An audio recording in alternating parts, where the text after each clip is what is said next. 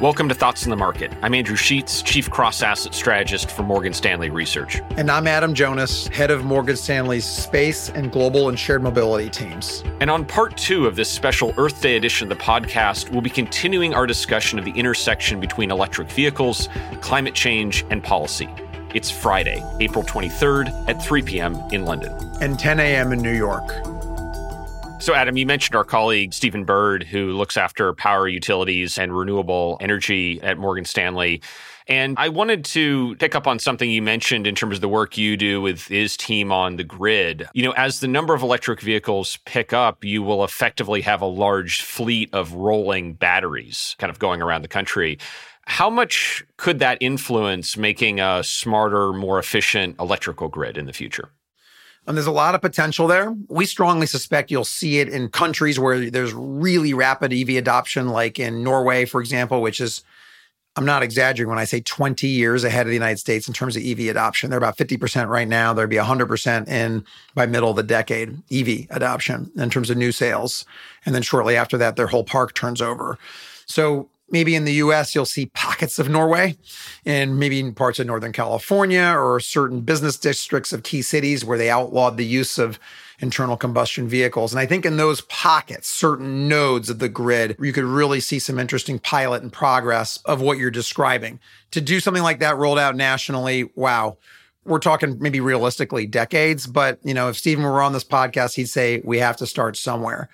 But for every adoption, there's a de adoption too, which doesn't get a lot of attention, which is if we're going to push and incentivize aggressive EVs, you know, who's going to pay for the stuff? And what does it mean for the use of internal combustion and the value of internal combustion cars where maybe a poor family that doesn't have the resources to buy a new car, if they're left with something that's being devalued and repressed, what do they do?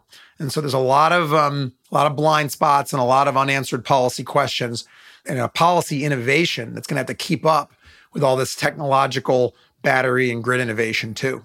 That actually leads me to the next question on policy that I was hoping to get your thoughts on. On the one hand, you have this huge infrastructure opportunity and challenge, you know, large investments that really could be unlike anything we've seen in a very long time in terms of how um, Americans and people all over the world get around. And at the same time, you know, those investments appear to be very expensive. And we're, you know, living in a world where politics in the US are very divided. It's very hard to get things done. So, how do you kind of see potential policy compromises happening going forward? Where do you think there might be more areas of agreement or, or disagreement? And then finally, how do you think we could pay for this? You know, what are what are some various things that you think could help raise the revenue necessary to drive this sort of transformation? Let me back up. Climate change is a tragedy. You know, it's pretty horrific, some of the changes and how quickly they seem to be happening to our planet.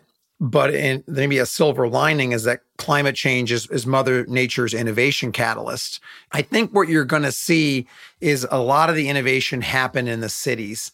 And I think a lot of our investors just look to Washington to, to say, hey, help us out or get along or reach across the aisle and agree on stuff.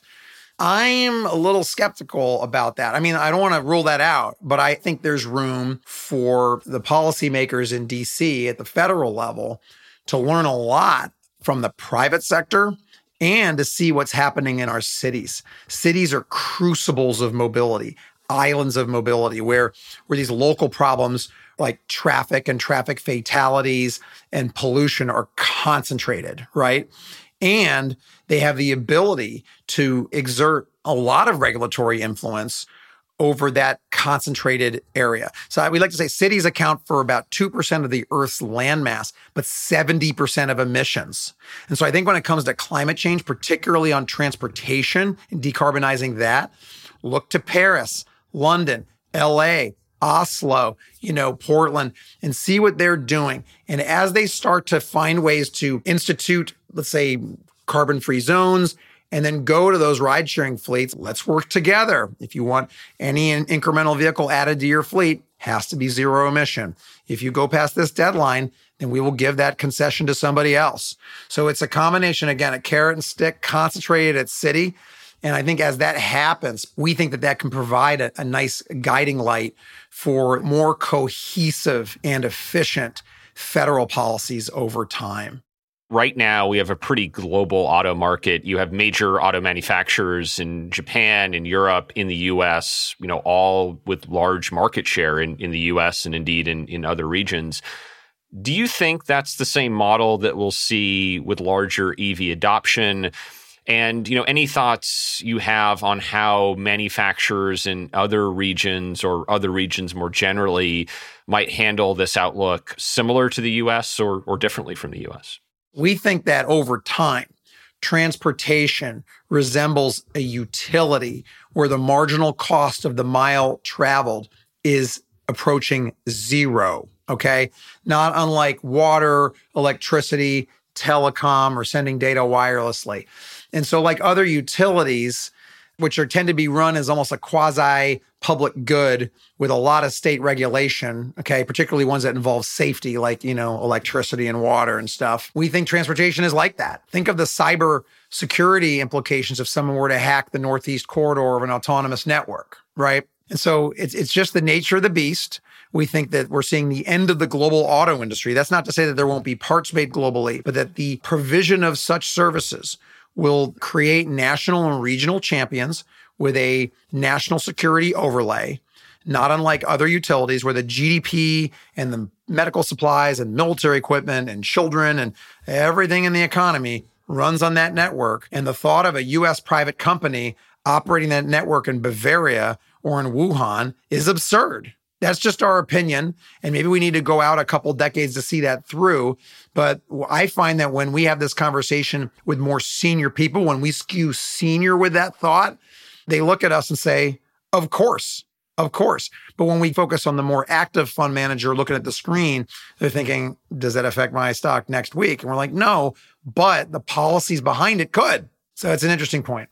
Adam, maybe one more question for me. If we think further out, if you think about you and your team's projections for what electric vehicles could look like down the road, can you give us a sense of how much of an impact that might make on overall global carbon emissions? And then obviously, how much work is left to do?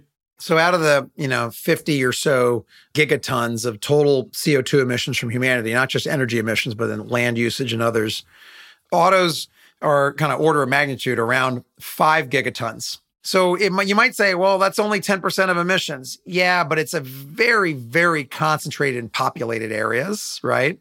So if you did that math in developed nations and then in, where there's populations concentrated, you might get numbers closer to 20 or 30%, okay, of, mission, of emissions in a major city. And it tends to be growing and it creates matter that is, you know, builds on your windowsill and gets deep into your lungs, passes the blood brain barrier. So it's not just CO2, but it's the other particles and carcinogens, et cetera, that are emitted in that kind of hydrocarbon combustion process. It's, it's, it's ugly stuff, right? Aside from removing the tailpipe, there's just no other way around it. And so even in our aggress- relatively aggressive EV adoption scenario, we still unfortunately have internal combustion emissions growing for the next five years as the population of internal combustion vehicles still grows. So it's kind of like moving a super tanker. You got to like slow it down, you bring it to its standstill and start turning around gradually middle of the decade. And then when we get into the 2030s, it starts turning around really rapidly. But maybe this could move faster if there's policies out there to go after the worst offenders.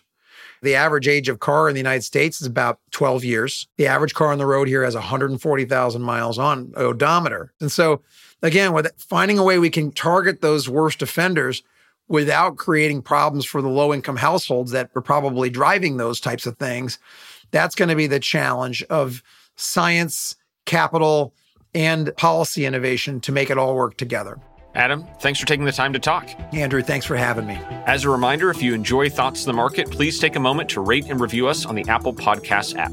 It helps more people find the show. The preceding content is informational only and based on information available when created. It is not an offer or a solicitation, nor is it tax or legal advice. It does not consider your financial circumstances and objectives and may not be suitable for you.